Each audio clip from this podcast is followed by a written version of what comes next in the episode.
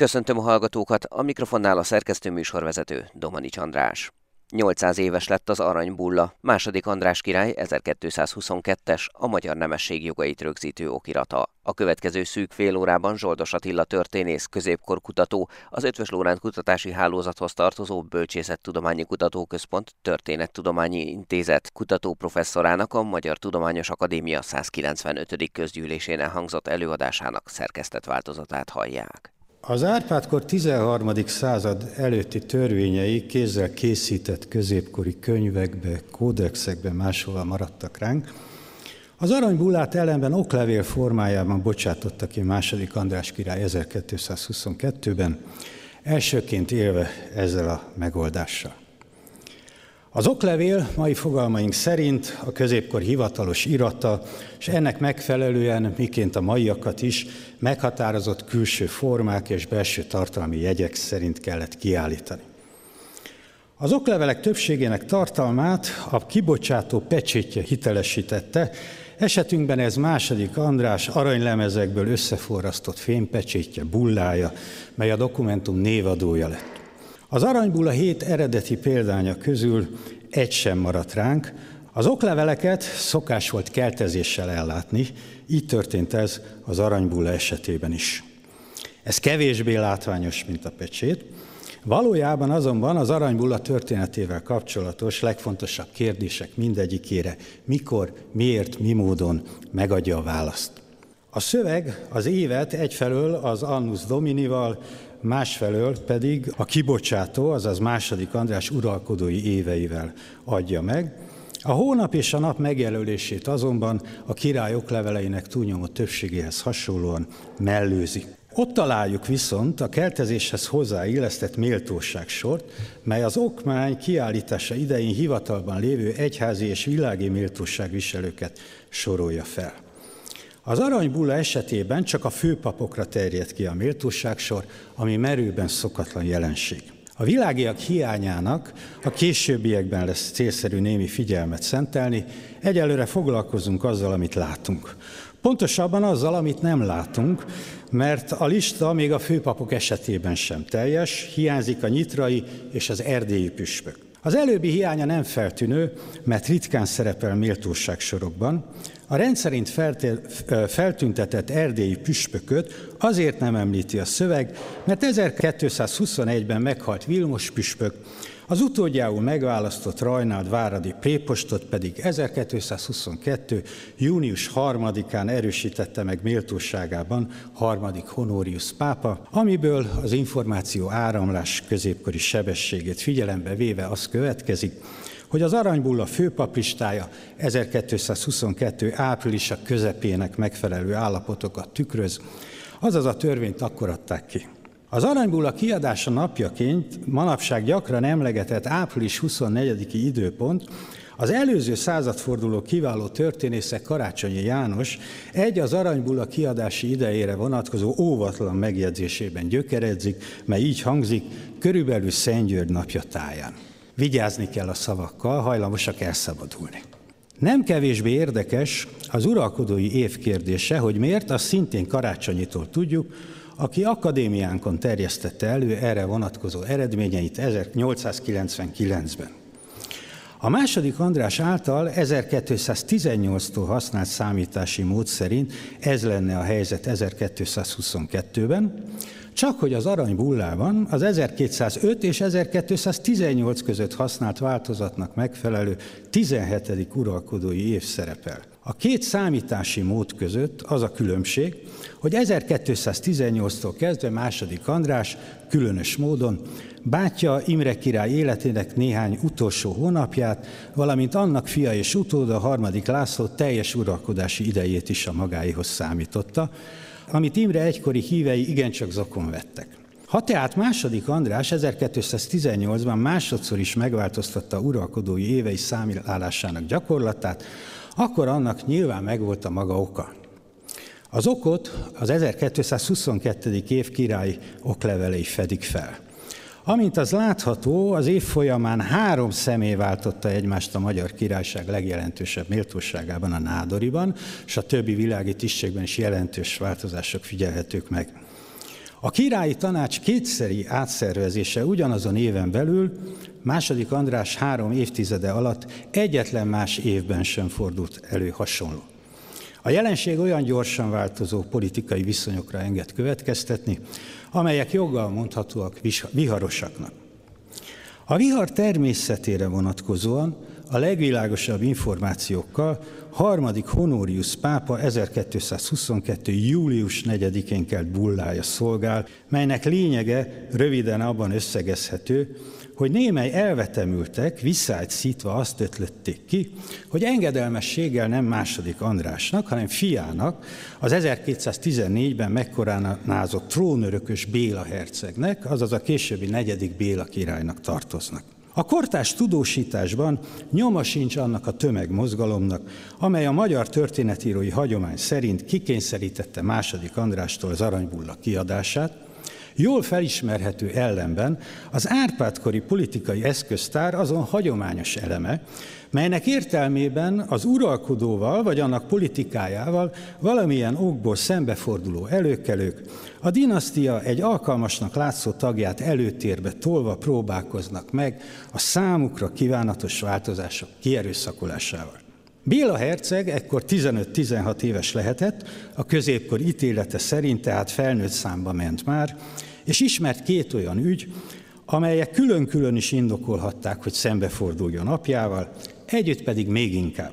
1220-ban második András átadta a Dráva folyótól délre fekvő szlavóniai hercegséget Bélának kormányzásra, ám a maga embereit rendelte mellé, ami névlegessé tette Béla hatalmát a tartomány felett, 1222 tavaszán pedig az aranybulla kiadását közvetlenül megelőzően tehát kísérletet tett arra, hogy érvénytelenítse a Laszkaris Máriával 1220-ban kötött házasságát, ami a későbbi fejlemények ismeretében bizonyosan nem volt Béla kedvére, és ez megadhatta a végső lökést ahhoz, hogy az elégedetlenek élére álljon.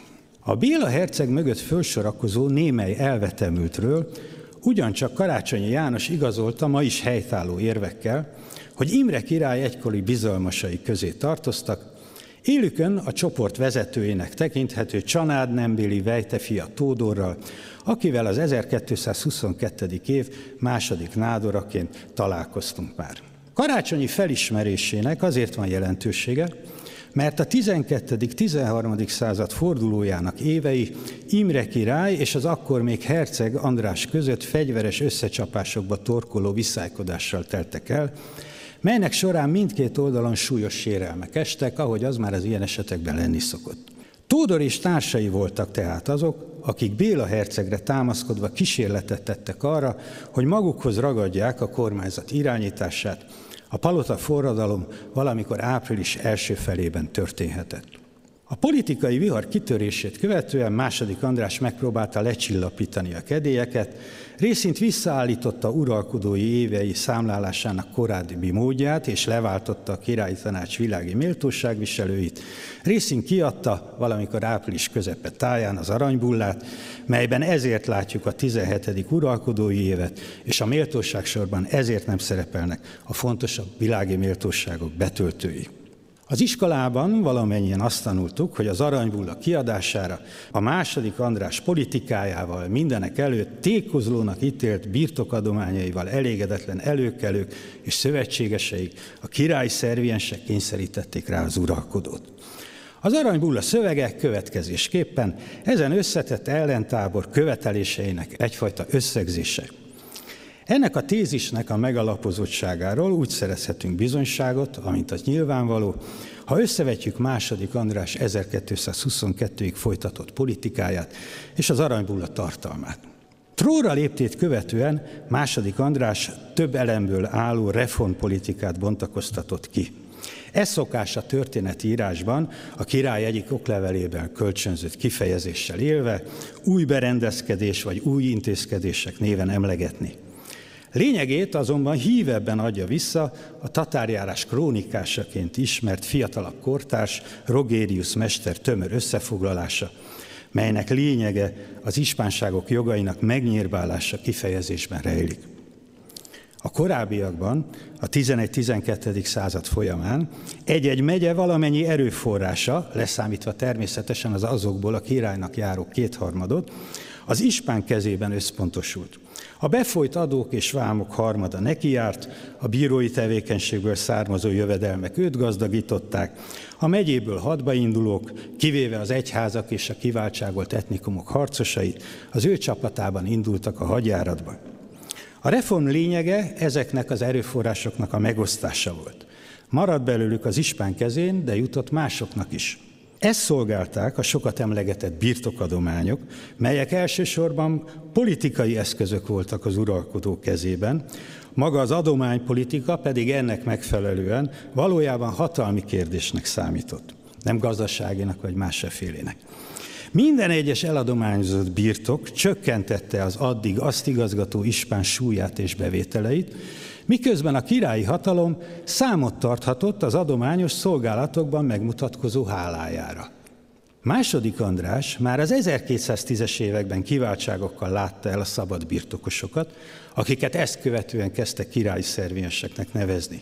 Kiváltságaik legértékesebb elemei mentesítették őket az ispán bírói és katonai joghatósága alól, szolgálataikat közvetlenül a királyi hatalom élvezte.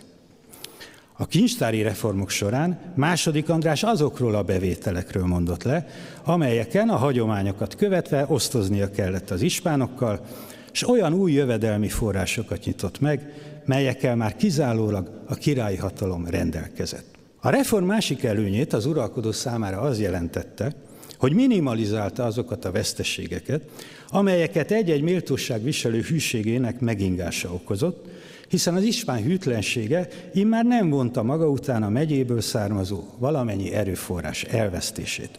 A korábbi rendszer működőképessége azon a többnyire nem is alaptalan feltevésen nyugodott, hogy az ispánokat feltétlen hűség köti az uralkodóhoz.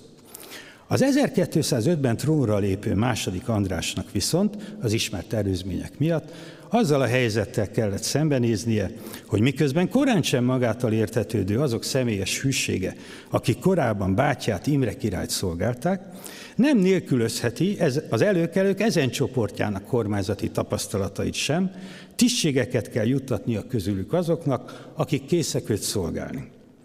A meghódolt előkelők az új király tisztségek adományozásában megmutatkozó kegyét elnyerték, bizalmát azonban nem, ahhoz hosszú évek hűséges szolgálatán átvezetett az út, amit jó néhányan meg is tettek.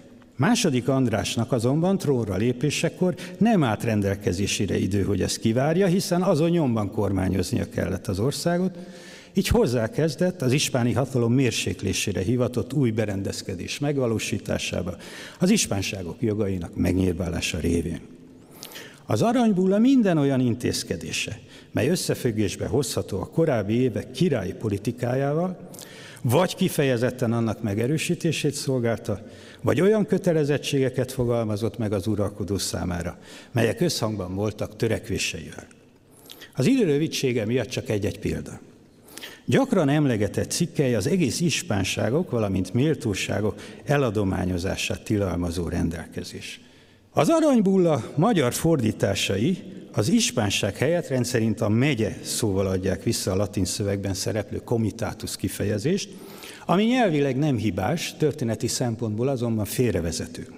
A megyék ugyanis az ország területi igazgatásának alapegységei voltak, az ispánságok ellenben az azonos rendeltetésű királyi birtokokat önálló egységekbe szervező uradalmak, melyek ennek megfelelően a király tulajdonában álltak. A megye határai között ugyanakkor az uralkodó mellett másoknak, egyházi intézményeknek és magánszemélyeknek szintén voltak birtokai, amelyekkel a király, amint az magától értetődő, nem rendelkezhetett. Második András így módon egyetlen megyét sem adományozott el, nem is tehette, ispánságok esetében sor került erre, igaz korán sem olyan gyakran, mint az az aranybulla tilalma alapján gondolható lenne, 30 év alatt mindössze két esetben fordult elő. Ez nem is meglepő, hiszen az ispánságadomány ellentétes volt az erőforrások megosztásának politikájával. Egy ilyen adomány ugyanis egy kézben tartotta azokat, igaz, immár magánkézben. Ami pedig a méltóságok eladományozását illeti, arra egyetlen példa sem ismert a korszakból, minden bizonyal azért, mert ilyesmi nem is történt. Az ispánságok és méltóságok eladományozásának tilalmával tehát második András olyan kötelezettséget vállalt magára, melynek betartását könnyű szívvel ígérhette az aranybullában, hiszen pontosan megfelelt elképzeléseinek. A királyi szerviensek kiváltságairól esett már szó, így csupán egy villanás erejéig ezek egyikének feltűnése a szövegben. Hosszabban kell időznünk a kincstári reformokat bemutató példánál. Ezt úgy szokás értelmezni, hogy az állandó pénzavarral küzdő második András évente többször is élt a pénzújítással, és ennek a gyakorlatnak vett véget a rendelkezés. Ez minden elemében téves magyarázat. Haladjunk sorjában. A pénzújítás az a gyakorlat, mely szerint a királyok uralkodásuk során időnként új pénzt veretnek, és alatvalóik kötelesek a régebbi érméket az újakra beváltani, mégpedig olyan árfolyam mellett, mely akkor is biztosítja az uralkodó számára a pénzverés és forgalmazás hasznát, azaz a kamara hasznát, ahogy a korban nevezték, ha az új pénzérmék a régiekkel azonos értékűek. Bizonyos, hogy második András maga is élt ezzel az eszközzel, azt azonban, hogy évente akár többször is így tett volna, semmi sem bizonyítja, és nem is valószínű különösebben. Az új pénzt ugyanis elő kellett állítani, majd el kellett juttatni a nagy kiterjedési ország minden lakott szegletébe, mégpedig a 13. század elejének közlekedési viszonyai mellett.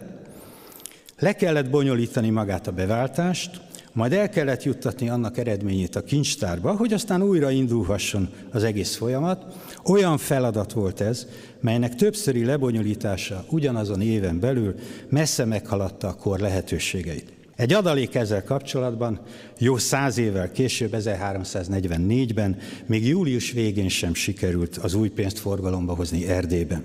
Második Andrásnak már csak azért sem kellett gyakran élnie a pénzújítás eszközével, mert nem volt rá szüksége. 1213-14 táján ugyanis új adót vetett ki, melyet a kamara haszna fejében szedtek be azokban az években, amelyekben nem kerül sor pénzújításra. Az aranybúla szövege ezt támogatja meg a törvény erejével. A király pénze azért marad egy évig használatban, mert a következőben vagy új pénzt veret, és akkor sor kerül a kötelező beváltásra, vagy adót szed az elmaradt kamarahaszna pótlására, mely mindkét esetben eljut tehát a kincstárba. A határnap pedig azért éppen húsvét, mert a pénzügyi év már akkoriban is gyertyaszentelő boldogasszony napja táján, azaz a február másodika körüli napokban kezdődött, mint a 14. században. Teljesen légből kapott tehát az a híresztelés, hogy második András állandó pénzavarban lett volna, a harmadik Béla korában a magyar király bevételeinek listáján a legjelentősebb tételként feltűnő kamarahasznából második András évenkénti rendszerességgel befolyó jövedelmet formált, ami igencsak jót tett kincstára állapotának. Az aranybullában második András azt kínálta fel tehát, amit a törvény bevezetőjében ígért, országunk állapotának újjáalakítását, mégpedig saját elképzelései szerint. A sokat emlegetett ellenállási záradék ugyancsak más színben tűnik fel mindenek ismeretében. Korán sem szolgáltatta ki a királyi hatalmat alatvalói kénye kedvének, hiszen a saját törekvéseit tükröző törvény betartása alig ha eshetett a király nehezére, az ellenállás jogának felajánlása minden kockázat nélkül vállalható volt számára.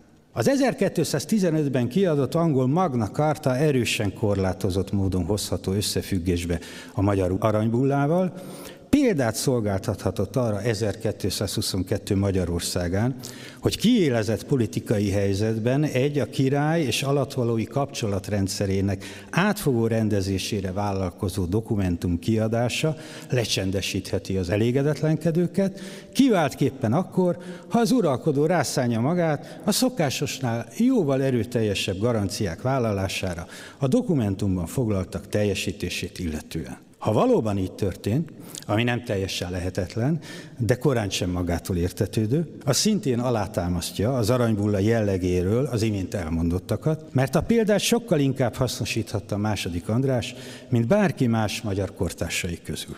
A Béla herceg támogatásával fellépők azonban, lásd csodát, a hatalomra vágytak, nem holmi kiváltságlevelekre. A király engedni kényszerült, és a lázongókat nevezte ki a királyi tanácsvilági méltóságaiba. Vejte fia Tódor és társai csupán néhány hónapon át voltak képesek hatalmon maradni.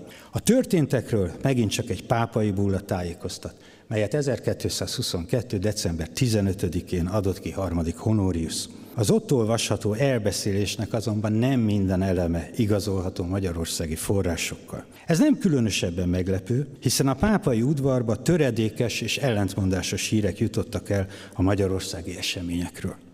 Ha lefejtjük a szövegről a nyilvánvalóan téves értesüléseket, Világossá válik, miként szabadult meg második András az április végén rákényszerített főméltóságoktól. Alkalmazta az aranybullának a Szent István napi gyűlésről szóló rendelkezését, összehívta a királyi szervienseket Székesfehérvárra, és erre a tömegre támaszkodva ragadta újra magához az ország tényleges irányítását 1222. augusztus 20-a táján tehát. Még az is tudható, mi okozta Tódorék bukását, belekezdtek a korábbi évek adományainak felülvizsgálataiba, ami szöges ellentétben állt az aranybulla birtokadományokat védelmező cikkeivel. Ez a lépés 1222-ben sem keltett kisebb ellenérzéseket, mint 1235 után, amikor negyedik Béla király kezdett hasonló akcióba, nagy felzúdulást váltva ki alatvalói körében, amint arra a kortás Rogérius megjegyzése félreérthetetlenül rávilágít. Második András pedig élt a tálcán felkínált lehetőséggel. Béla herceg támogatóit menesztette, újra átszervezte a királyi tanácsot. Élére 1222. harmadik nádora Kannenbéli Gyura került, aki egészen 1226-ig meg is maradt méltóságában. A király kiegyezett Béla herceggel, aki István zágrábi püspököt azért jutalmazta meg még 1222-ben, de már Kannenbéli Gyula nádorsága idején, mert az apja is közte kitört viszály elsimításában jó szolgálatokat tett neki. Az év őszére így módon második András döntő győzelmet aratott az ellene és politikája ellen fellépők felett. A győzelem végleges volt, az egykori Imrepárti előkelők a továbbiakban már nem okoztak nehézségeket a királynak. Mások annál inkább, de ez most nem tartozik ide. Második András felülkerekedésében az aranybullának csak közvetett szerep jutott, a törvény kiadása nem lezárta 1222 politikai krízisét, hanem csupán egy állomás volt a válság megoldásához vezető úton. Más kérdés, hogy az utókor már a 14. században olyan törvényként tekintett az aranybullára, mely rendezi az alapkérdéseket a király és alatvalói kapcsolatrendszerében, legfeljebb némi módosításra szorul szükség szerint. Az aranybullával kapcsolatos elképzelések ezt követően indultak el azon az úton, amelyen tovább haladva a magyar történeti emlékezet idővel egyre inkább az alkotmány nélküli alkotmányosság alapdokumentumaként kezdek gondolni a törvényre, beemelve ezzel az aranybullát a nemzeti mitológiába, megalkotóját, második András királyt pedig felsegítve a milléniumi emlékműre. Köszönöm megtisztelő figyelmüket! Műsorunkat teljes egészében meghallgathatják az infostar.hu és az mta.hu oldalon. Búcsúzik Önöktől a szerkesztő műsorvezető, Domanics András.